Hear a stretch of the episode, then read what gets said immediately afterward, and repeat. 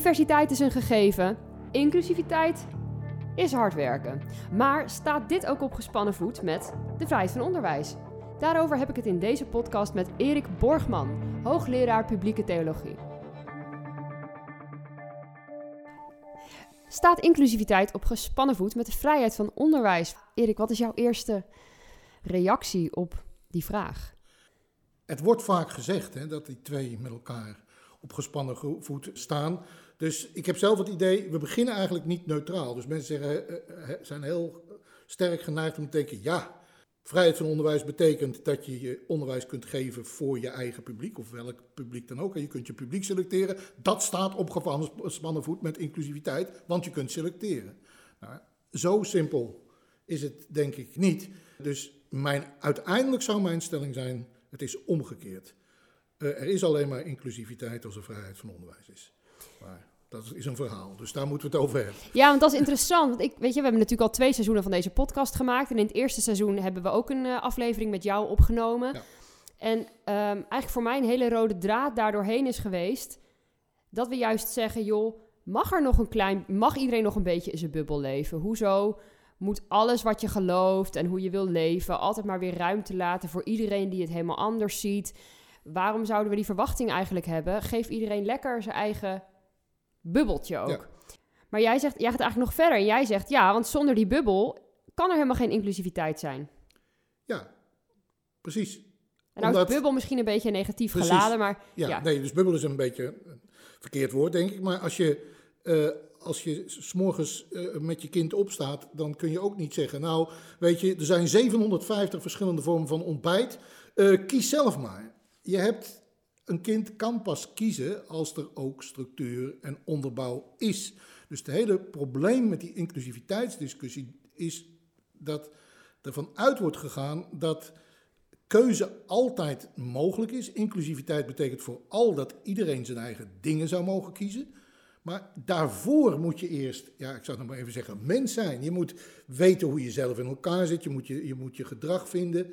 En uh, wat er in feite met dat hele idee, dit idee van inclusiviteit wordt opgelegd, is een heel specifiek idee van mens zijn. Namelijk de mens als voortdurend kiezend, zichzelf vormgevend persoon. Maar zijn wij dat wel? Dat kun je uh, heel sterk afvragen. En er zijn mensen die dat zouden beweren. Ja, er zijn mensen die dat zouden dus beweren. Die zouden zeggen, een kind kan pas weten wie hij is als hij ongelimiteerde keuzes heeft. Zodat hij zijn eigen gevoel kan volgen. En ja. Dus dan kan je ook denken dat jouw opvatting eigenlijk alweer gekleurd wordt door je eigen levensvisie. Uh, Uiteraard.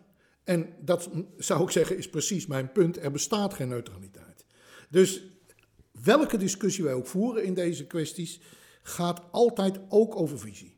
Wij kunnen niet zonder visie een positie innemen. Ook die visie op vrijheid, de vrijheid die zegt mensen zijn toch eigenlijk keuzemachines en we moeten ze voor zo vrij mogelijk laten kiezen, is een visie.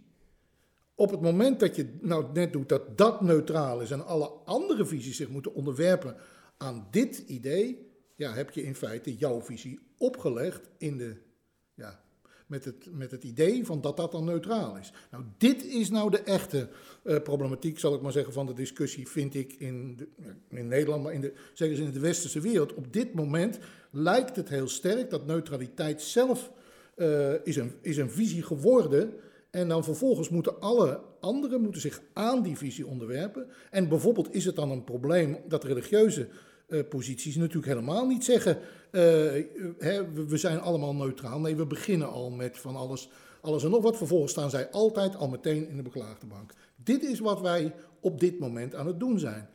Als je niet neutraal kijkt naar de wereld, dan ben je niet inclusief. Dan ben je niet inclusief. Als je niet uh, gelooft dat alle mensen eigenlijk zelf maar moeten weten wat ze doen, is dat een probleem in de huidige publieke discussie.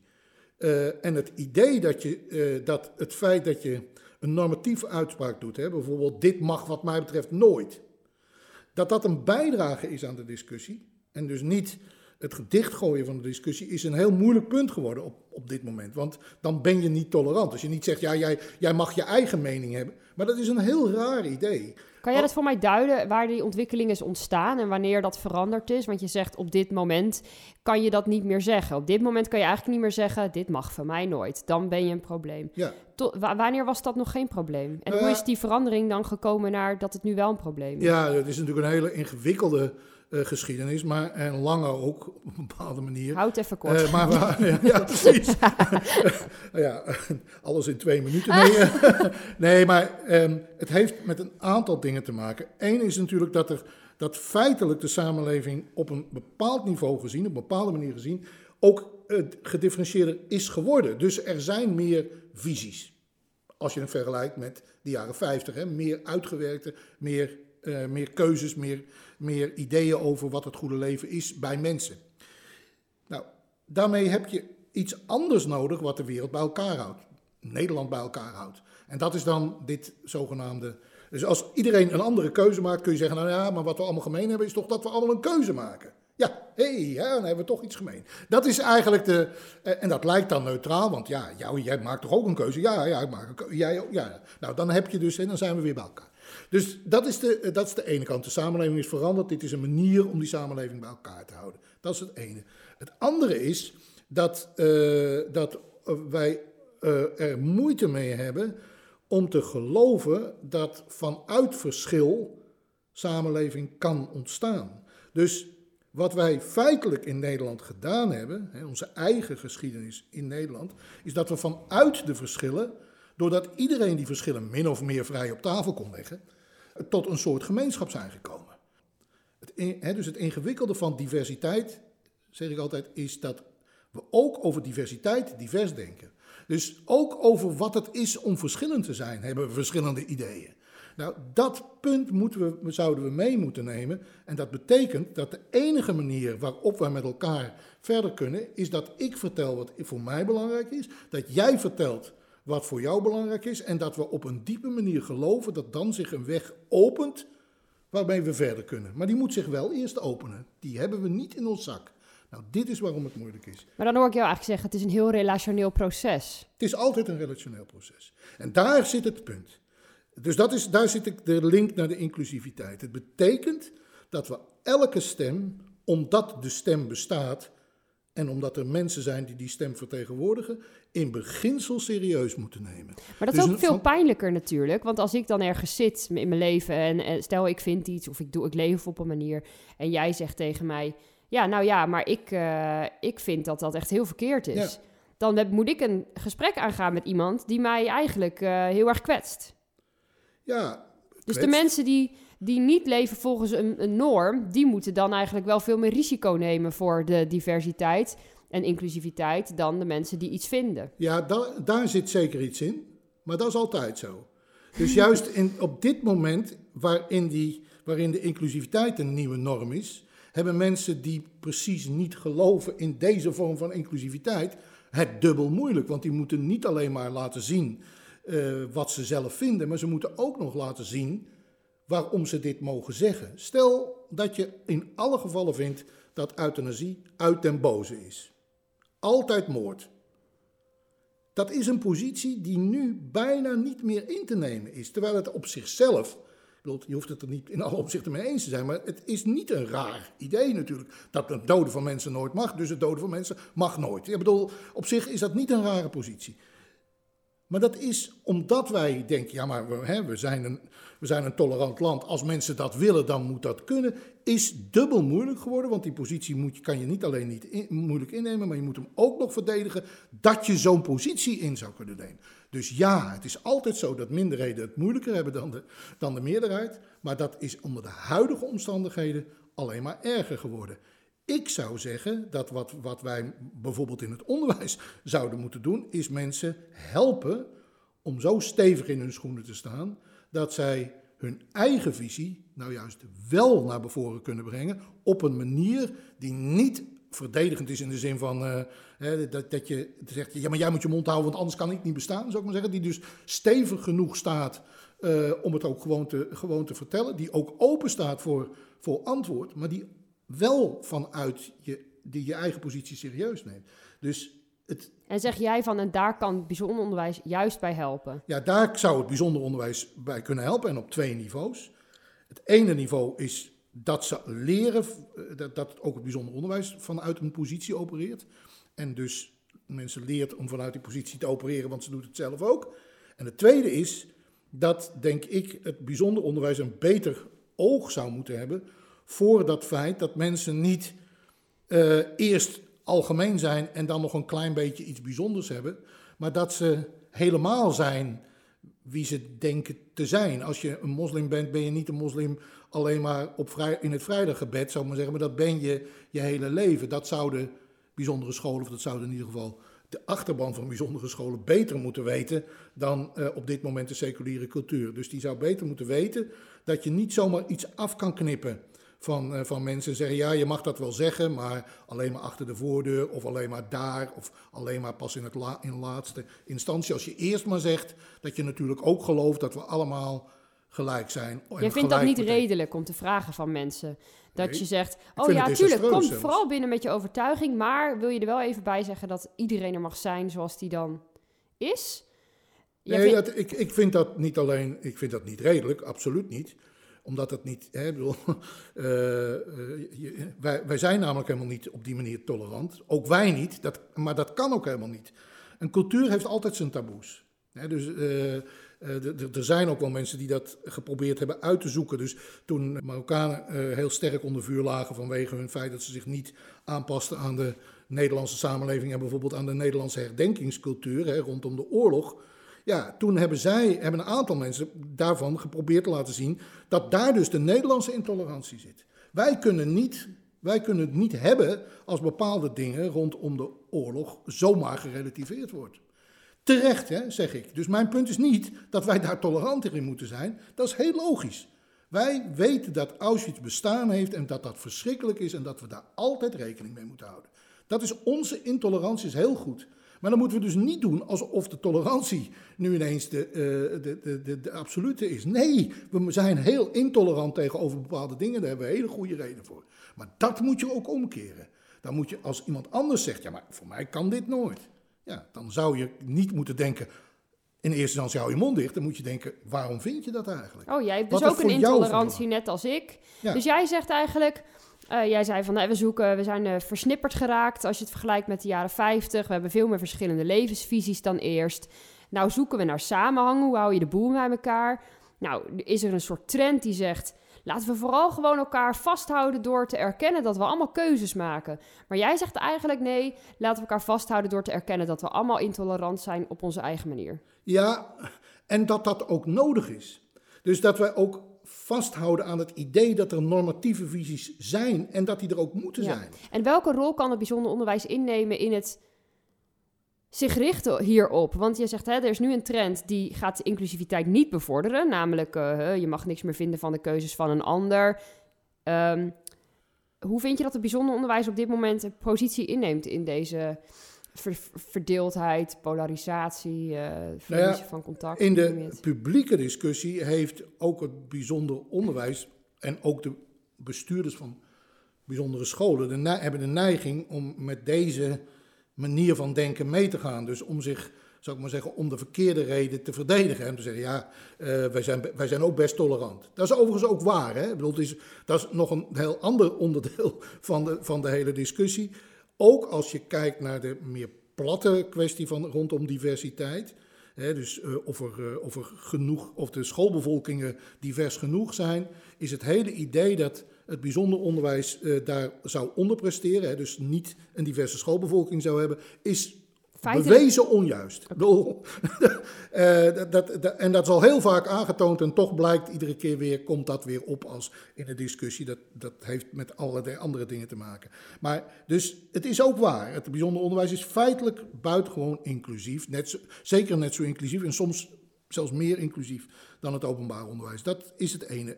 En maar de neiging van het bijzonder onderwijs is om daarop te focussen. Dus we zijn eigenlijk, we, we, we doen al lang wat jullie zeggen, we doen het eigenlijk nog beter. Dat gaan wij dan, daar gaan wij dan mee te koop lopen. Precies, en dan gaan we mee, mee te koop lopen. Nou, dat lijkt me een verkeerd idee, want daarmee uh, ondergraaf je eigenlijk je eigen bestaansrecht. Want het bijzonder onderwijs is tegelijkertijd natuurlijk ontstaan vanuit het idee dat het goed is om vanuit een visie onderwijs te geven en niet vanuit een vermeende neutraliteit. Dus wat zou het bijzonder onderwijs nou moeten doen? Ik denk twee dingen. Het ene is laten zien, ook zelf laten zien, dat visie belangrijk is. En dat betekent dus ook dat je het juist wel op je website zet. Dat je probeert je te onderscheiden van andere scholen en niet probeert ongeveer hetzelfde te zeggen als alle andere scholen. Ik bedoel, ik heb wel eens een soort quick and dirty onderzoekje gedaan naar, uh, naar, naar de websites van scholen. Zeggen allemaal hetzelfde. dat, is, terwijl, ja, als je nou wil dat je, dat je iets, als je iets aan te bieden hebt, dan zou ik zeggen, laat dan ook zien wat jij hebt aan te bieden. Dus dat is, laat je verschil zien. Vertel wat je belangrijk vindt en waarom dat zo is. Uh, dat is de ene kant. En de andere kant is dat je ook binnen de school laat merken dat verschillen in eerste instantie een verrijking en niet een verarming zijn. Dus op het moment dat we het niet met elkaar eens zijn, moeten we niet zo snel mogelijk het dan maar, niet, maar met elkaar eens worden. Minstens in de zin van, nou ja, ik vind jou toch ook heus wel aardig, weet je wel, zo dit, dit soort uh, dingen. Maar dan moeten we proberen te achterhalen wat er achter die visie zit. Ook achter een moeilijke visies. Dus, en dat vinden wij op dit moment in Nederland moeilijk om te bedenken. Maar ook, ook tegen, ja, tegen, tegen visies die wij moeilijk, achter visies die wij moeilijk vinden, zou iets kunnen zitten dit, wat toch van belang is. Heb je dus- dat zelf ook meegemaakt in je leven? Dat iemand iets vond wat, wat jou echt ontzettend tegen de borst heeft gestuurd? En dat je toen erachter kwam, oh, uh, ik ben even over mezelf heen geklommen en toen uh, kon ik het uh, ja. toch wel volgen? Ja, nou ja, vol, ja volgen zeker. Dus, dus het, het helpt zeker dan? als mensen het uitleggen om gewoon te volgen in de zin van, oh, nou snap ik het wel. Het is niet alleen maar een kwestie van, ja, simpelweg dwarsigheid of totaal ernaast gaan staan. De redelijkheid zien van iemand anders standpunt helpt altijd. Denk maar heb je een voorbeeld dat je zelf uh, zo'n uh, even over jezelf heen bent geklommen en. Uh... Nou ja, niet zozeer over mezelf heen geklommen, maar wel dat, ik, dat, dat ik ben gaan inzien, of in, inzie, ja, ben gaan inzien, dat bepaalde standpunten inderdaad veel meer behelzen dan ik van tevoren dacht. Dat iemand die bijvoorbeeld vindt dat, uh, dat vrouwen zich uh, zediger moeten kleden, zal ik maar zeggen. Hè. Vind jij irritant als mensen dat, dat zeggen? Vind ik, dat is natuurlijk, dat, ja, bedoel, dat is nou niet mijn eerste, eerste reactie. totdat ik zelf dochters van een jaar of 16 had. En toen dacht ik van ja, maar een bepaald soort visie op wat er dan allemaal wel moet kunnen, is helemaal niet zo vrijblijvend als je even niet zo goed in je vel zit. Dat is één ding. En het tweede is ja, dat je dan ineens en, wat ik, en het tweede is wat ik hoorde, uh, en dat vind ik zelf zo gek dat dat niet doordringt, maar dat vaak mensen die zulke soort standpunten hebben, veel beter kunnen uitleggen waarom dat standpunt van belang is, dan de zogenaamde meerderheid die zegt, ja maar iedereen weet toch wel dat iedereen gewoon vrij moet zijn. Ik bedoel, een moslimmeisje heeft aan mij wel eens uitgelegd waarom zij vindt dat een bepaalde vorm van waarop, uh, waarop westerse vrouwen zich kleden uiteindelijk onderwerping is. En dat kan zij buitengewoon goed uitleggen. En waarom snappen wij nou niet dat dat een bijdrage is aan de discussie en niet zomaar iemand, oh ja, maar jij wil gewoon uh, dat je. Dus wij, haar wordt onderwerping verweten, maar zij kan veel beter uitleggen dat het andere eigenlijk onderwerping is dan wij met onze, uh, met onze heersende blik. Mijn punt is niet zozeer of zij nou gelijk heeft of niet, maar zij moet mee, haar standpunt moet mee kunnen doen in het gesprek over wat we willen en wie we zijn. Als we dat niet doen, is er geen inclusiviteit. Dan zeggen we simpelweg: ja, je mag met ons meedoen, maar dan moet je je houden aan wat wij normaal vinden. En dat is dus gewoon dat je je eigen cultuur oplegt. Dat is helemaal geen inclusiviteit. Want, hè, dus dat is, dat is, vind ik zelf, ook nog echt een blinde vlek in de discussie over inclusiviteit op dit moment in Nederland. Uit de discussies over racisme kunnen we weten dat iedereen zogenaamd allemaal hetzelfde maken, helemaal niet werkt voor minderheidsgroepen. Want die zeggen, ja, maar ik ben niet wit met een zwart, zwart laagje eroverheen. Ik ben vanuit mijn cultuur en vanuit mijn leven iemand anders. En je moet dat geheel serieus nemen. Dus ons idee van diversiteit is uiteindelijk, een, om het maar groot te zeggen, een imperialistische. Ik zeg niet dat het bijzonder onderwijs daar vrij van is, dat is een tegendeel. Dat heeft ze, zij zit ook in die dingen. Maar het, het bijzonder onderwijs zou uit haar eigen traditie hier iets in kunnen betekenen. Ja, jij zegt het opheffen van het bijzonder onderwijs is niet de oplossing. Zeker of, uh, niet, nee. En je zegt, eigenlijk hoor ik je ook zeggen, het is juist eigenlijk wel een goede infrastructuur om bij te gaan dragen aan werkelijke diversiteit. Ja, en in sommige En inclusiviteit. Ja, en inclusiviteit. En dat betekent dus ook dat ook het bijzonder onderwijs zich bijvoorbeeld zou moeten druk maken over de toegang tot het bijzonder onderwijs. Want? Dus, nou ja, dus dat ook scholen die nu, of dat, dat richtingen die nu niet vertegenwoordigd zijn eh, in het onderwijs, dat die de toegang moeten krijgen als ze daar een goed argument voor hebben. Bedoel je dat die een eigen school moeten oprichten? Bijvoorbeeld als, dat, als, dat, als ze dat willen en, uh, en dat is binnen het bestel past dat. Uh, dus mijn stelling is. Bedoel je daarmee soort... bijvoorbeeld moslimscholen die moeilijker hebben om, een, uh, ja. om opgericht te kunnen ja, worden? Ja, ja, omdat we daar gewoon bang voor zijn. Kijk, een van de dingen is natuurlijk dat, dat we, er zitten ook bij dit soort discussies, en dat is altijd zo, maar dat is bij deze discussie heel duidelijk, zitten ook gewoon olifanten in de Kamer. Uh, een van de redenen waarom wij nu veel meer nadenken over het bijzonder onderwijs en de inclusiviteit ervan, dat komt omdat we bang zijn voor moslimscholen. Dat de Nederlandse samenleving is bang dat de islam zich afscheidt en dan vervolgens dan gevaarlijk wordt en uit een niche ons zal, uh, zal aanvallen. Wij zijn daarop gefocust. En vind jij dat een onrealistische angst? Dat vind ik, ja, dat vind ik zeker een onrealistische angst. Ik kan zo uitleggen waarom, dat, waarom het contraproductief werkt. Maar in eerste instantie vind ik dat de vrijheid, alle vrijheidsrechten, maar ook de vrijheid van onderwijs, die zijn één. Dus als je dit voor jezelf claimt, als bijzondere school, moet je het ook voor anderen verdedigen. Voor degenen die het misschien niet zo goed kunnen afdwingen. Dat is een, dat is een belangrijk, uh, zal maar zeggen, oversteek idee. Hè? Bijzonder onderwijs moet voor het bijzonder onderwijs opkomen en niet alleen voor zijn eigen visie en Ja. zijn eigen idee. Dat is de ene kant. Waarom is dat nou, eh, waarom werkt het nou averechts om het zo te doen? Omdat, eh, zeg maar zeggen, culturen en groepen die je uitsluit van de, van de mainstream cultuur. Dus zegt, je mag dit niet zeggen en je mag ook niet op basis daarvan je eigen organisaties hebben. Die sluit je eigenlijk op in je eigen bubbel. Wat je nodig hebt, en daar is, is onze eigen geschiedenis een belangrijke toegang wat mij betreft. Wat je nodig hebt is dat mensen het gevoel hebben dat het zinvol is om het beste van zichzelf te investeren in de gemeenschappelijke cultuur.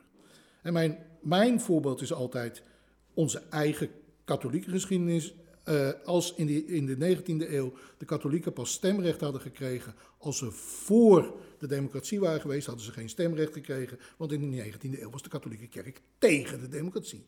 Zij vond dat er waren andere vormen die waren beter. Maar zo is het helemaal niet gegaan, omdat zij zelf het idee hadden dat zij konden investeren in die democratie, zijn het democraten geworden. Zij hadden daar wat te halen. Ze gingen vervolgens daarin investeren. Ze gingen hun eigen instituties oprichten en ze werden steeds meer onderdeel van de Nederlandse samenleving. Zo werkt integratie. Niet door mensen de, censuur op te leggen, maar door ze niet alleen toe te laten. Niet tolerant in de zin van, nou, komt u maar. U mag er ook best zijn, maar dan moet u wel eerst dit en dan moet u dat en dan mag u dat niet. Nee, om ze uit te nodigen en het, zich het gevoel te geven dat ze uitgenodigd zijn om zichzelf te investeren. Wij hebben dus visie nodig waarin mensen geloven. Want dan gaan ze ook weer in de samenleving geloven. Maar eigenlijk zeg je gewoon, er moet, die- want dat- wat je nu vertelt is eigenlijk dat de katholieken, en ik gebruik weer even het negatief beladen woord bubbel, want ik vind het lekker duidelijk. De katholieken waren tegen democratie, wat een soort van overkoepelende systeem was.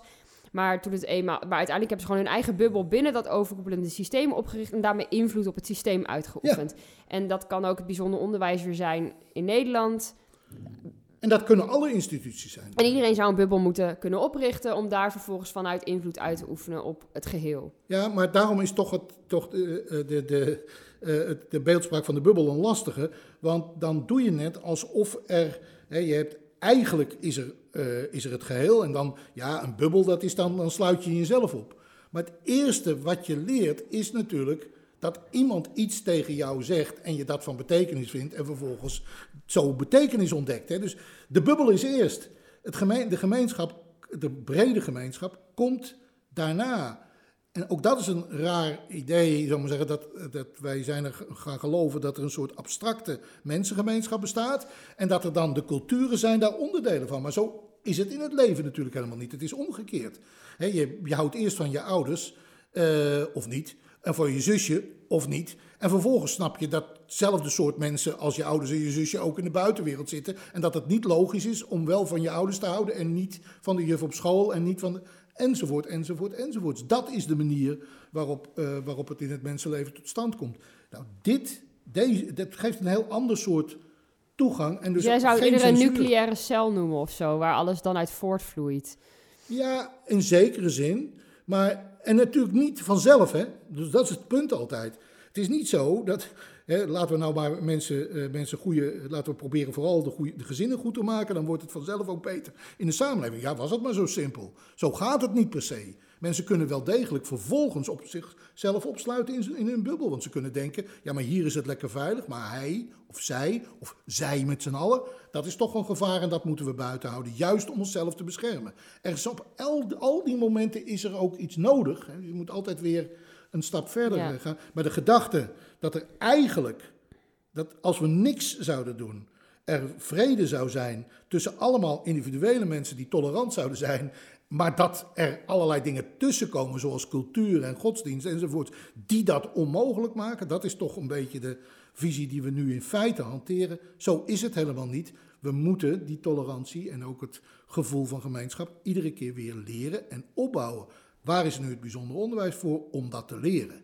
Te leren dat je ook met deze, hè, dus dat je iedere keer weer met die, met die verbindingen, ja, die moet je maken maar zonder jezelf kwijt te raken. Dus niet, niet, en niet om jezelf te verdedigen, maar je moet juist jezelf kunnen inbrengen. De kunst is, ook denk ik maatschappelijk op dit moment, we hebben veel te veel jonge mensen die helemaal niet weten wat ze in te brengen hebben. Daar raken ze burn-out van. En niet omdat ze te veel moeten doen, maar omdat ze het niet meer weten dat ze zelf ook iets te doen hebben. Dus het probleem zit helemaal niet aan de aanpassing. Die aanpassing die hebben ze heel goed geleerd. Alleen weten ze bij God niet wie zij dan nog zijn om in dit hele systeem uh, binnen te komen. Wat we nodig hebben is juist mensen die denken: maar ik heb iets te zeggen, ik heb iets te doen, ik weet zeker dat dit een kwestie is. Al vindt niemand anders het, ik geloof dat hier iets aan gedaan moet, moet worden. Daar hebben we wat aan als, uh, als cultuur. Dus ik geloof uiteindelijk helemaal niet in een cultuur van neutrale mensen die wel hun netjes hun werk doen, maar vandaag bij wijze van spreken, uh, de mensen met de kindertoeslag tot het laatste aan, najagen, tot, uh, tot, tot ze het geld teruggegeven hebben wat ze niet gestolen hebben, zou ik dan maar even zeggen. En op het moment dat het klimaat om, omkeert, gaan we allemaal roepen, nee, dat is een schande. Ja, ja hoor eens, ik bedoel, we waren erbij toen we de maatregelen bedachten, we hebben, waren erbij toen we ze uitvoerden, en nou ineens zouden we, zouden we het niet geweten hebben. Wat is dat nou voor ja. flauwekul? Dus ik zou zeggen wat we ons zouden moeten aantrekken, bijvoorbeeld van de toeslagenaffaire, is dat er geen senior ambtenaar was die zegt: de regering kan me nog veel meer vertellen, maar ik zie dat hier mensen worden, uh, worden buitengesloten en op een oneerlijke manier behandeld, dat hier mensenrechten worden geschonden. Ze kunnen me wat, ze kunnen me wat maar ik doe het niet. Dat had, als een goed onderwijssysteem hadden, had dat dan, ja. En, wat we, en een van de dingen, je vroeg een tijd geleden naar naar wat, uh, wat er nu gebeurd is, om dit waarom dit soort dingen niet meer leven. En op een rare manier, dan klinkt dat heel gek, uh, of waarschijnlijk te kort door de bocht. Maar het komt ook omdat de oorlog te lang geleden is. In de periode kort na de oorlog wisten we heel goed dat het heel belangrijk was dat er mensen waren die zich verzetten, ook al geloofde niemand dat dat kon en, kon en zin had. Maar we hadden de eigenwijze, de stevige mensen die zich van niks iets aantrokken nodig. Dat begrepen we toen veel beter. Dit is langzamerhand in een veilige samenleving helemaal weggeraakt. En wij denken nu dat we ambtenaren nodig hebben die zich gedragen als gehoorzame uitvoerders. Kort na de oorlog wisten we dat juist die ambtenaren gezorgd hadden dat de Jodenvervolging in Nederland soepel verliep. Nou, hier zit wat mij betreft ook nog een punt. We hebben juist mensen nodig die eigenwijs zijn. Heel erg nodig. Die zeggen: Ik weet wel dat het moeilijk is om vluchtelingen op te vangen. En ik weet ook wel dat we niet iedereen kunnen toelaten, maar toch kan het niet dat wij mensen daar eh, in Griekenland laten in de, letterlijk in de modder laten zakken. Dat kan niet. Alle andere dingen volgen daarna, maar dit kan niet. Hadden we maar meer van zulke mensen. Ja, dat is natuurlijk mijn, zeg maar veel meer mijn bekommernis. Ik vind dat we veel te veel de neiging hebben om alles in bureaucratische termen te, uh, te gieten en dan vervolgens wel een, ja, aan de uiterlijke kant een vredige samenleving te hebben. Want ja, hebben geen oorlog, niet? Hè? We slaan elkaar niet op het. En we komen niet met. Uh, de wijken staan niet tegen elkaar op met fietskettingen. Dus allemaal, het lijkt allemaal. Maar ja, Nu kan het niet, maar voor corona komen ze om drie uur s'nachts in de meeste binnensteden. Dat geweld zit er pal onder. Vertellen, ga eens, ga eens onderzoeken wat, wat de mensen de, de, de, in de ambulance voor, voor geweld meemaken. Dus er zit wel geweld in onze samenleving, maar we zijn heel erg goed erin geworden om dat allemaal niet te zien. Ik denk dus dat je het moet, aan de andere kant moet beginnen. Je moet mensen de ruimte geven om dat wat ze zelf belangrijk vinden op een goede manier naar boven te brengen. Dan krijg je vrede. En niet vanuit het idee eerst je mond houden, eerst je aanpassen en dan pas mag je meedoen. En hoe kijk jij naar mensen met een beperking? Hoe, hoe vinden die hun plek in dit hele verhaal? Nou, dat is, dat is daar. Uh, dat is natuurlijk iets heel anders, weet je. We hebben natuurlijk heel veel over levensvisie. En ja. nou, daar zit een uh, ding op inclusiviteit. Maar mensen die bijvoorbeeld gewoon fysiek of mentaal of psychisch eigenlijk niet mee kunnen komen. Ja. Los van wat ze denken of, of geloven. Ja. Hoe, hoe, kijk je daar naar? Nou, kijk, bij, juist bij, bij die beperkingen zie je, denk ik, heel goed dat. Nou ja, ik zou bijna zeggen dat wij cultureel gesproken toch tegen onszelf liegen. Want wij zeggen wel dat iedereen gelijkwaardig is, maar dat is natuurlijk uiteindelijk helemaal niet zo. Wij vinden dat wel, eh, zou maar zeggen in de persoonlijke zin, of we geloven wel dat we dat in de persoonlijke zin vinden. Maar het hele onderwijssysteem is natuurlijk gericht op, om mensen te maken zodat ze ja, het meeste profijt opleveren. Ja, en wat ontdekken we dan? Dat er ook mensen zijn die niet zo heel veel profijt opleveren, of niet, niet als we in de gebruikelijke op de gebruikelijke manier blijven. Waar je geen geld aan verdienen. Waar je geen geld aan kunt verdienen, hooguit uh, dat ze iets minder kosten of uh, enzovoorts. En tegelijkertijd blijven we dan zeggen, ja nee, maar die mensen doen ook mee. En toch, aan de andere kant, proberen we uh, ze eigenlijk te maken, zoveel mogelijk te maken zoals alle andere mensen. En dat ze ook een beetje mee kunnen in de, in de rat race, waar ze natuurlijk altijd te verliezen zijn. En, en hier, hè, dus is een buitengewoon dubbelzinnig systeem ontstaan Waardoor we aan de ene kant roepen passend onderwijs. En passend onderwijs betekent dat het iedereen in dat onderwijs moet kunnen. Ook degene met een beperking. Of dat nu een fysieke of een, of een psychische beperking is. En daar moeten dan maatregelen voor genomen worden. En daar zit de gedachte achter, maar iedereen moet, moet zelf een gelijke kans hebben. Maar het hele systeem is erop gericht om de afwijkingen te laten zien en vervolgens op die afwijkingen therapie te krijgen. Nou ja, dat is de ongelijkheid opnieuw introduceren. De afwijking afschaffen. Ja, precies. nee, nee, dus degene die, moet, die, die iets bepaalds niet kan, die moet het net zo goed kunnen als alle anderen. En als we daar dan wat extra moeten doen, dan doen we wat extra. Moet hij daarmee werken. blijft de norm staan. Nou, natuurlijk is dat, betekent dat niet dat we vervolgens helemaal geen normen kunnen hebben, ook niet in het onderwijs. Maar het punt is wel dat als je serieus bent over gelijkwaardigheid dan zou je opnieuw moeten nadenken wat het eigenlijk betekent, ook in het onderwijs, dat we vinden dat iedereen gelijkwaardig is. En zeg jij dat gelijk, eh, de overtuiging van gelijkwaardigheid een, voorwaarde is voor inclusiviteit? Ja. Oké. Ja, dus uh, in zekere zin gaat aan de feitelijke inclusiviteit een mentale inclusiviteit vooraf. En de mentale inclusiviteit is dat ik denk dat jij iets te vertellen hebt, ook al snap ik helemaal niet wat je zegt. Ja, dus je zegt gelijkwaardigheid is niet hetzelfde als geloven dat de mening van die ander net zo goed is als de mening van jezelf. Maar dat de persoon achter de mening wel dezelfde waarde heeft als jij. Het principiële punt is jouw mening, dat ik niet kan zeggen: jouw mening kan me niet schelen, want dat is flauwekul. Dat, dat kan in principe, hè, dat kan wel. Je kan, wel zeggen: ik vind jouw mening flauwekul, maar ik kan me, maar ik kan me wel schelen.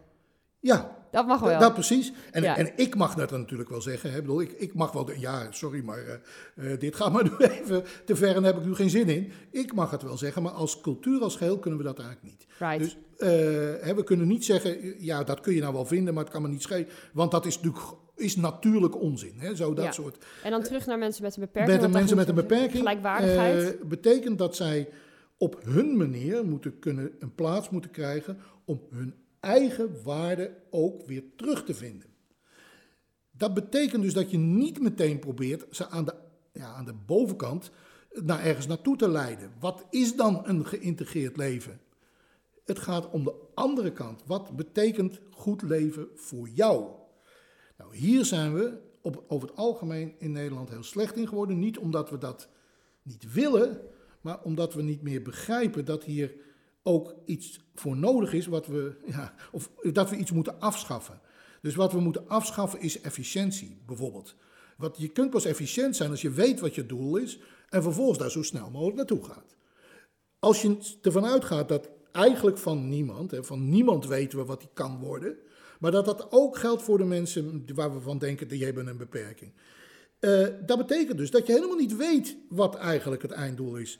Het einddoel is wat zij zelf uiteindelijk, de weg die ze gaan en waar ze zelf uitkomen. Dat is het einddoel. Dat einddoel is ook nooit zomaar klaar. Dat gaan we dus pas ontdekken als zij daar zijn. Als zij daar zijn. Ja. En zij zijn dus in die zin weliswaar een belofte, hè, want ze kunnen iets wat we misschien helemaal nog niet weten, maar wel een belofte die we letterlijk niet kennen. Nou, daar kunnen we heel slecht tegen. We gaan toch geen geld ingooien in iets waarvan we niet weten wat het oplevert en zelfs niet of het iets oplevert? Ja, maar dat is nou net waar het over gaat bij dit soort, dit soort dingen. Dus hier, juist bij waar het gaat om de omgang met mensen met een beperking, kun je heel goed zien hoe hard feitelijk onze normen zijn.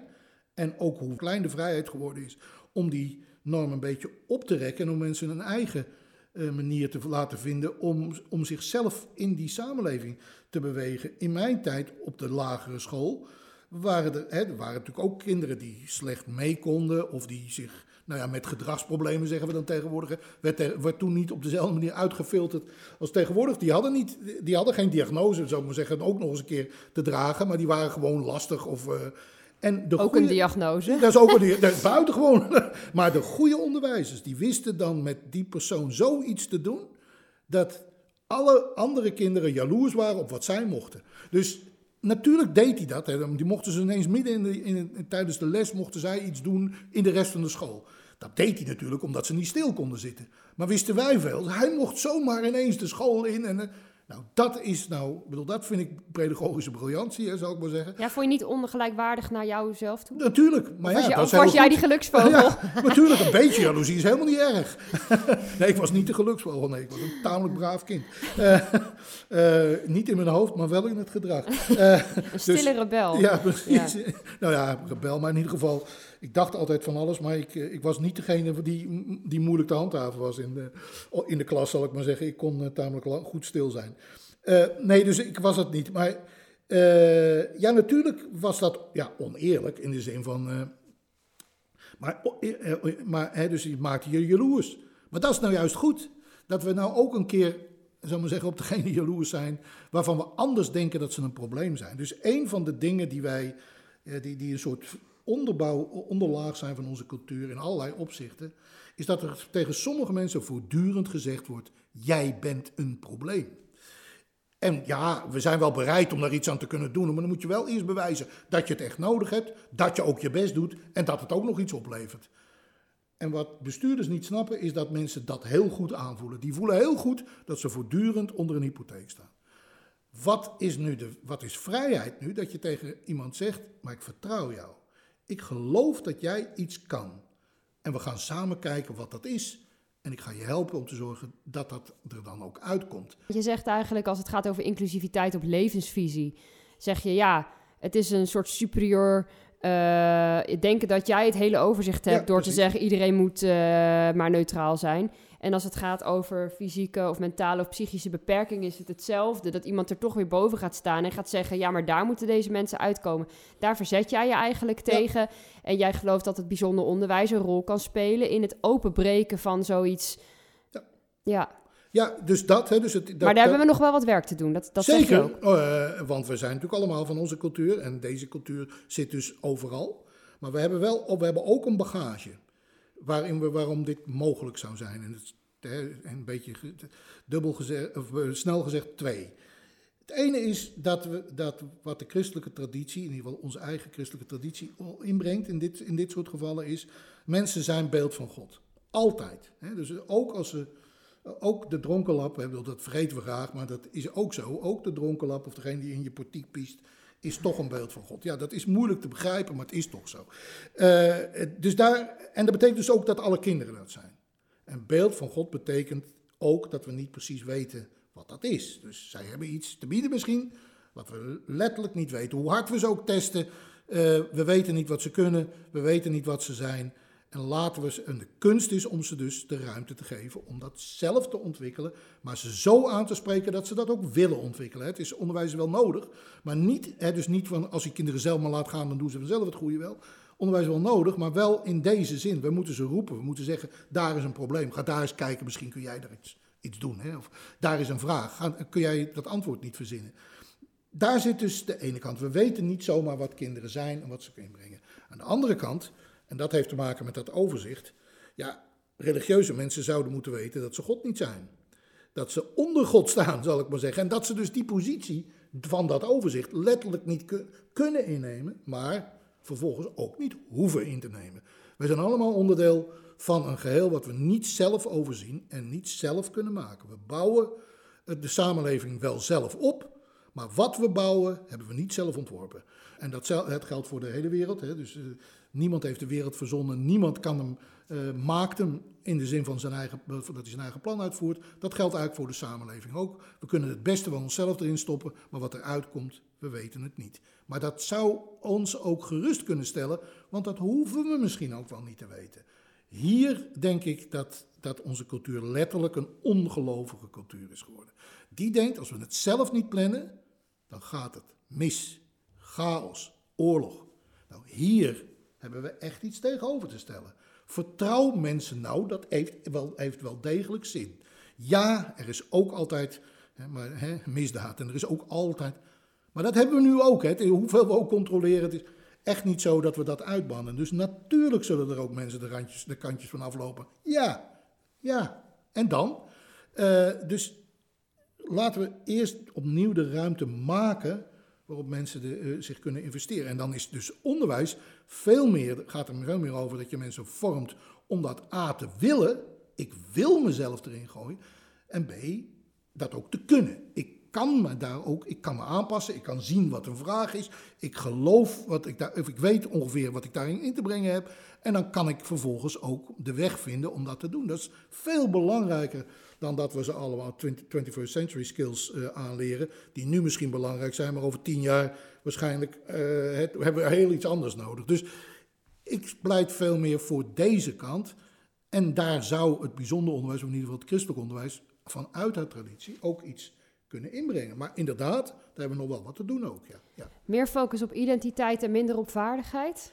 Ja, op een bepaalde manier. Maar ik, zou, ik, ik formuleer het zelf veel meer als die vaardigheid moet onderdeel worden van de identiteit. Want je kunt onder bepaalde omstandigheden doe je een kind niet meer plezier dan dat ze ook gewoon iets weten.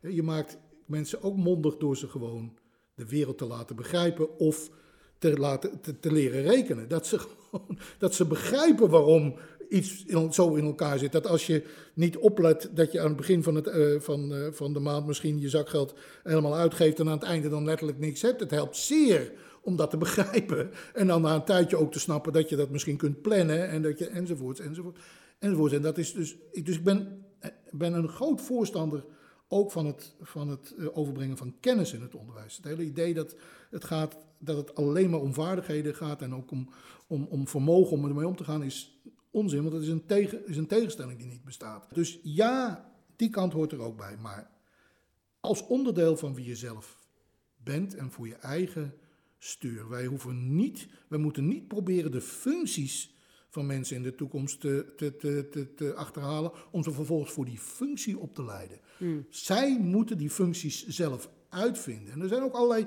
empirische redenen om dat te doen. Hè. We, we, hebben, uh, we weten gewoon dat dat, waar mensen nu hun geld uh, in verdienen, dat is die, een heleboel van die banen bestonden 15 jaar geleden niet. Dus hoe denken we nou dat wij vervolgens die mensen naar een nieuwe baan kunnen leiden? Dat kan helemaal niet. Dus wat we nodig hebben zijn mensen die actief niet alleen hun eigen leven, maar ook de samenleving vorm willen geven. Veel meer dan mensen die in de huidige vorm passen, denk ik. Ja, ik begrijp wat je, wat je hebt gezegd, denk ik. Bedankt voor dit gesprek. Erik. Graag gedaan. Ja.